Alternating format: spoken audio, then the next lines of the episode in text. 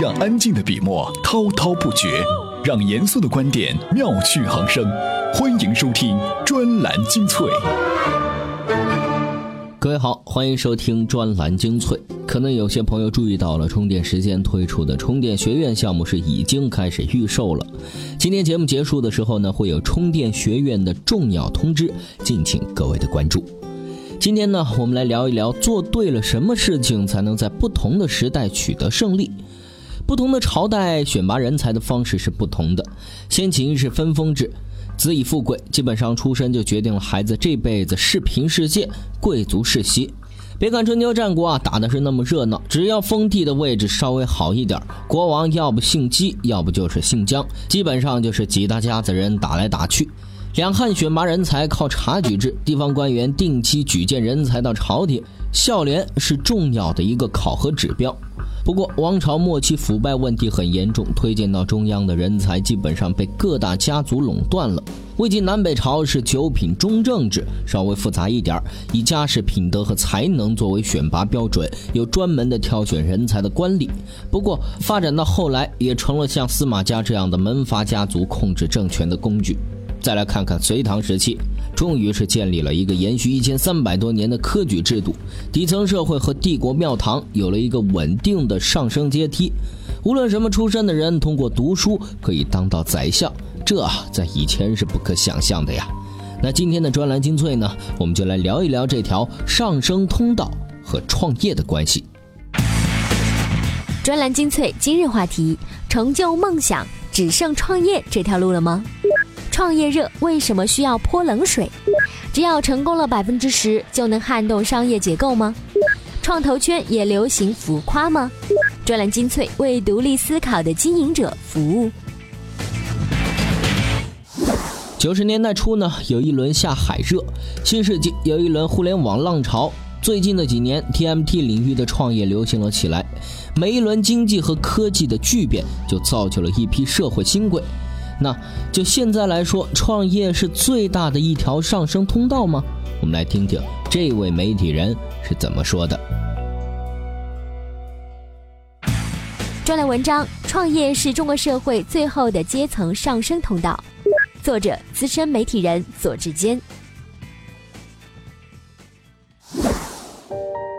自从我离开传媒行业，开始互联网创业之后，来找我聊创业的朋友就络绎不绝了。他们之中不乏各行各业的精英，感觉到传统行业的危机，不想成为温水里的青蛙，希望在30到40岁的年纪能够再成就一番事业。他们想抓住新经济带来的机会。我的观点是，创业是最后的阶层上升通道。拿数据说话，根据福布斯发布的报告，在中国可以拿出1000万人民币用于投资的人数，2015年底将达到112万人，这其中企业家占了一大半，创业几乎成了逆袭的唯一通道。看看福布斯的富豪榜单，像王健林、许家印，在1978年参加高考，如今长期居于富豪榜前10。1992年，市场经济的确立给了青年精英一条重要的上升阶梯。那个时期的创业热潮丝毫不亚于今天，高级公务员下海者比比皆是，甚至有92派一说，指的是92年下海经商的人。浙江草根商人自成一脉，利用经济改革带来的消费红利，很快就在消费品、轻工、外贸领域取得领军地位。以宗庆后为代表的这部分商人，至今依然是各类富豪榜的主力。2001年则是一个新的分水岭，两件大事决定了财富的流向：一是中国入市，经济腾飞，商人的财富飞速增值；二是互联网开始流行，造就了张朝阳、丁磊这些新贵，马云、马化腾、李彦宏随后爆发。2008年开始有了很大的变化，民间经济的活力开始下降，外企和小型民企日子越过越紧，风光不再。即使是我认识的一些社会精英，也要承受房贷、教育、医疗的巨大压力。年轻人想逆袭越来越难，拼爹不是调侃，而是实实在在的现实。普遍存在的起点不公平，使得高考已经不再是阶层流通的重要通道。到了2012年，有一道明显的亮光，滴滴、美团、小米都在这一年奠定了坚实的基础。这轮财富效应被称为风口。当高考不再成为唯一的阶层上升通道时，另一道大门被打开了。以互联网为代表的新经济是一个纯粹市场化、起点也很公平的崭新阶梯。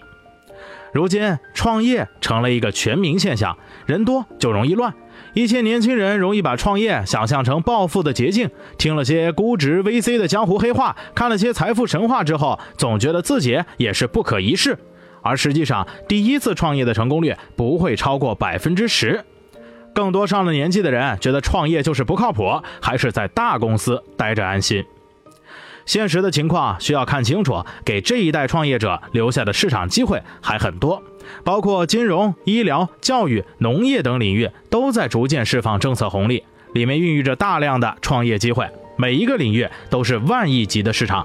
还有一个机遇是资本市场为个人变现清除了障碍，新三板、新四板对估值的认可，让创业有非常多的变现通道。目前全球经济仍然是资本过剩的局面，行业精英在新经济领域创造全新的产品，建立全新的商业模式，是自然的经济发展趋势。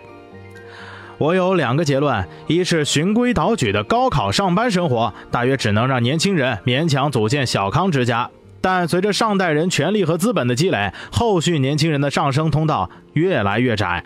二是创业是最后的阶层上升通道，而且这个通道并不会随着互联网红利的消失而消失。1905年清朝废除了科举考试，仅仅6年之后，庞大的帝国就崩溃了。有一部分史学家认为，清朝政府废除科举的举动过于仓促，等于把一大部分失去希望的士子推向了革命，是加速了王朝的衰竭。这件事儿似乎和创业扯不上关系，但左先生的观点现在比清末那时候多的只是创业这条路，还可能是唯一的一条路。不过很快就有人提出了不同的看法，一位经济学者反而说，阶层上升并不只是看经济水平，他具体是怎么说的呢？我们来听听看。专栏文章，我们给创业热泼点冷水，作者经济学者温克坚。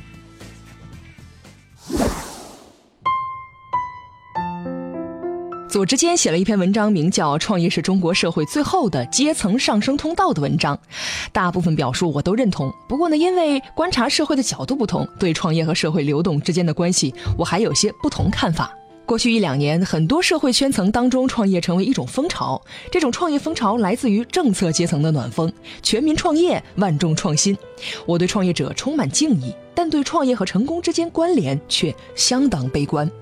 正如左之坚提到的，创业是一个九死一生、成功率极低的行当。在创业成为潮流的社会氛围下，我要泼一点冷水。创业总是为少数人准备的游戏，而不可能是大众化的行为模式。从投资回报的行业比较而言，即使是享有盛誉的创业投资机构或者是投资家，他们的长期净资产回报率并不比很多行业更高。客观地检视一下中国的教育质量、创业环境和知识产权保护机制，其实对创业者都不友好。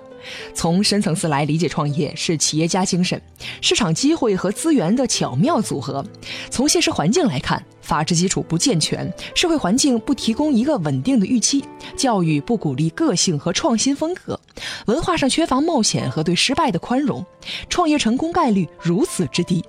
如果只有那些创业成功者才能被认为是阶层上升，走这条道路也太困难了。社会习惯于按照某种标准对人群进行竖向分级，上层大概对着政治精英、财富精英或者是文化精英，下层则被认为是屌丝或者是草根。这种社会分层掩盖了很多社会的真实面目，这种对社会精英的扁平化定义十分粗暴跟落后，和我们真实生活感知并不符合。除了权力精英和财富精英，在众多社会领域，无论是文化的、艺术的，或者是各种兴趣主导的小众领域，都有相对独立的社会空间。这种社会空间并不需要国家权力的认证，也不需要迎合传统的成功标准，完全可以各玩各的。一个看重职业尊严的教师或者是律师，站在富豪榜前5的企业家面前，并不需要自矮3分。应该追问的是，谁是创业者？狭义一点理解，当然是那些寻求财富的个体，但米塞斯则认为，人类所有的行为都有冒险特征，人人都是企业家，不管你是观念传播者、财富创造者、文艺创作者，其实都是创业者，都是在为财富、荣誉、地位等目标而努力。这个过程同样充满着不确定性，充满风险，这些才是社会流动应有之义。从这个角度来看，社会并不需要反复不断地进行精英循环，而是需要在更多维度上进行扩张。当然，如果你的努力换不来自由、尊严和幸福，这才是比所谓的社会上升通道更重要的事情。这位经济学者所理解的创业含义非常广泛哈，实际上不需要一架向上的阶梯，只要人们充分发挥自我，就可以找到自己的价值。这也是创业，在自己的职业里做前人没有做过的事情，并不需要那么多人抓耳挠腮的想尽一切办法去冒险。面对海量资讯，不是每个人都能从容不迫，要追赶时代就没有发呆的机会。不是我们放弃思考，而是要给自己更好的选择。欢迎收听专栏精粹，让大脑吸收更精致的智慧讯息。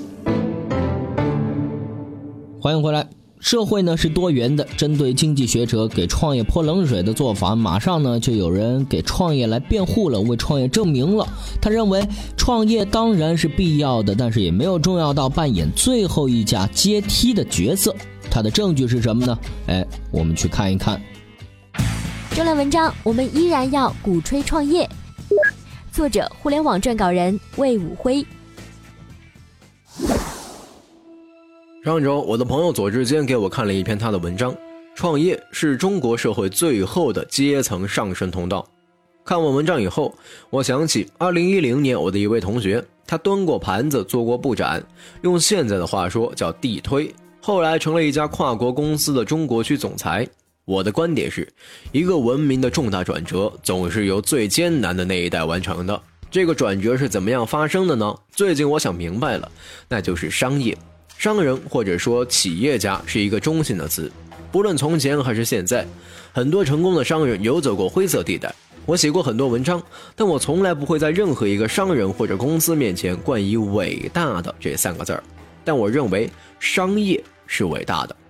商业让资源得以最有效的配给，好的市场经济需要规则，任何一个国家社会问题的解决，商业的力量功不可没。但商业也有商业的问题，商业最大的动力是贪婪，容易导致垄断，然后再导致利用垄断地位阻碍创新。百年来，商业的经济发展等级森严的巨型公司比比皆是，国内外都是如此。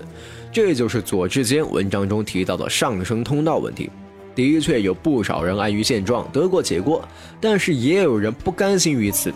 阶层固化是相当可怕的事情，商业也需要新鲜血液，但从这个意义上来讲，巨型公司的陨落不是什么坏事儿。20年的互联网发展催生了 BAT 这样的巨头，他们已经是传统企业的重大挑战者。左志坚提到的滴滴和美团这类的后起之秀的互联网公司，他们已经出现了某种独立化的态势。移动互联网又兴起了，这个发端于2008年、2009年的大潮，让 BAT 并不能完全覆盖线下生活和消费，技术的发展越来越快。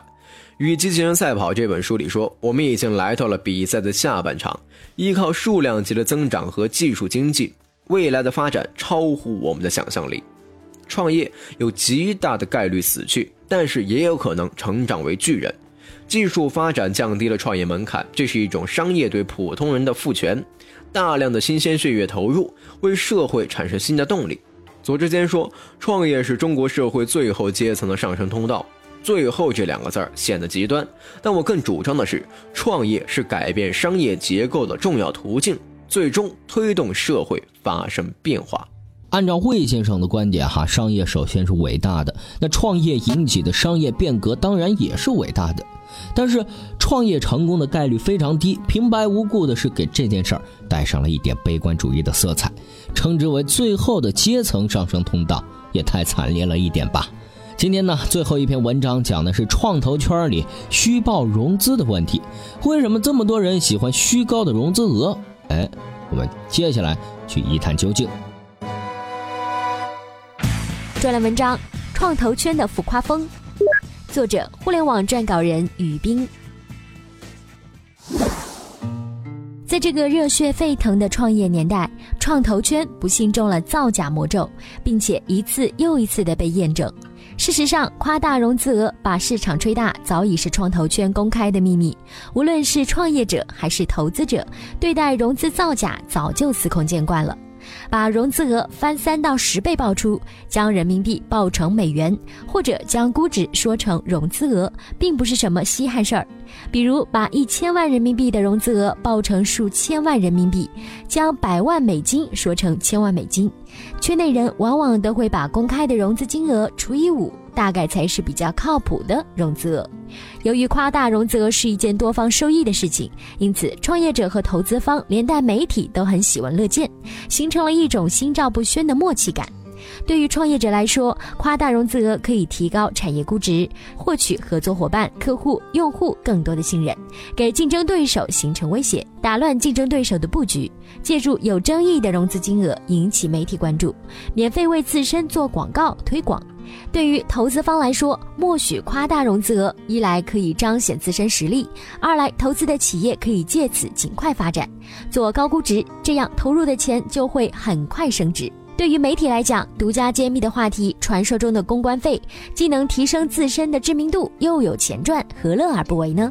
多方受益，难道融资造假不用付出任何代价吗？如果创业公司不上市进行财报披露，谎报的投资额度很难被揭穿，造假几乎零风险、零成本。另外，利用夸大融资额制造的热点新闻报道，尚未被明确定义为虚假报道，辨别是真是假还需要制度来约束。创投圈里也不缺钱，估值高的创业公司引来投资人疯狂投资。去年以来，之前不常见的几千万甚至上亿美金的 A 轮融资开始变得平常，每轮融资之间的时间差被迅速缩短，甚至上轮刚结束就涨几倍，立刻开始下轮新融资的情况也变得合理并且频繁起来。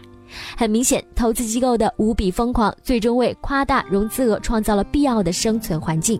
无疑，夸大融资额这股风不仅加大了投资方对创业公司的评估难度，也误导了市场，破坏了创业圈的平衡。从本质上来讲，扩大融资额是一种失信行为，一旦创业圈失去诚信，无论是创业者还是投资者，都将淹没在自己制造的经济泡沫里。看来不仅有创业者喜欢报虚高的融资，也有投资人喜欢，但是这样下去不见得每次都能完美收场吧。有句话不是说吗，打碎了牙往自己肚子里咽，用在这里显然不是那么的贴切，但虚报融资打碎的就是自己的牙呀，本来不必要的后果呀，还是得自己承担。好了，感谢您收听今天的专栏精粹，我们下期再见。亚历山大·怀特是一位虔诚的布道人，在一个风雨交加的星期日早晨，一位信徒心想，天气这么糟糕，亚历山大肯定没有什么东西感谢神了。但是亚历山大开口了，他说，神，我们感谢你，在糟糕的今天之前，您给了我们无数个阳光明媚的日子。二战结束后，失去孩子的父母一般会捐给教会200美金，以祈祷和纪念他们为国牺牲的儿子或者女儿。诧异的是，许多人的孩子并没有牺牲，同样去捐款。他们说，因为我们的儿子没有死去，所以更加感恩。对，就是感恩。充电时间发展到现在，虽然离我们的最终目标还很远，但一路走来得到了很多小伙伴的支持，发展的也还算顺利。当然也离不开那些长期收听我们节目，不断给我们出点子提建议的小伙伴。除了通过将节目做好做精致来回报大家之外，充电时间团队一直想通过另外一种方式对大家表示感谢和感恩。刚好充电时间筹划已久的充电学院终于初见雏形了，我们也等到了这次感恩的机会。充电时间团队决定向所有参与过充电时间 U 盘式赞助活动的小伙伴免费开放充电学院的全部课程，这个免费还要加一个期限，终身免费享受充电学院的服务。这其实也不是什么了不起的大事儿，也不能说明什么，我们想要表达的就是感恩。一颗种子长成参天大树，离不开阳光雨露，一个团队的成长也离不开所有志同道合小伙伴的支持和鼓励。充电时间的 U 盘式赞助呢，已经结束了。充电时间项目组也不再以 U 盘式赞助的形式来接受赞助。在以后的活动中，我们也许会将这枚对我们有着特殊含义的 U 盘以赠品的形式送出。那充电学院预售期间的首批学员呢，将会有幸获得这枚 U 盘。从11月2号起，截至11月21号，充电学院开始为期20天的预售期，总共200个预售席位。预售期内购买充电学院课程，成为首批学员的小伙伴，都将免费获得 U 盘式赞助的 U 盘一枚，以及格拉德沃尔经典系列丛书一套，总共是5本书。200个席位满了之后呢，将会不再提供这些赠品。充电学院上线运营时间是11月22号，预售期间可以开通学员资格，但是无法收听收看课程。感谢、感恩、感怀，充电时间项目组期待能和更多的小伙伴一路同行。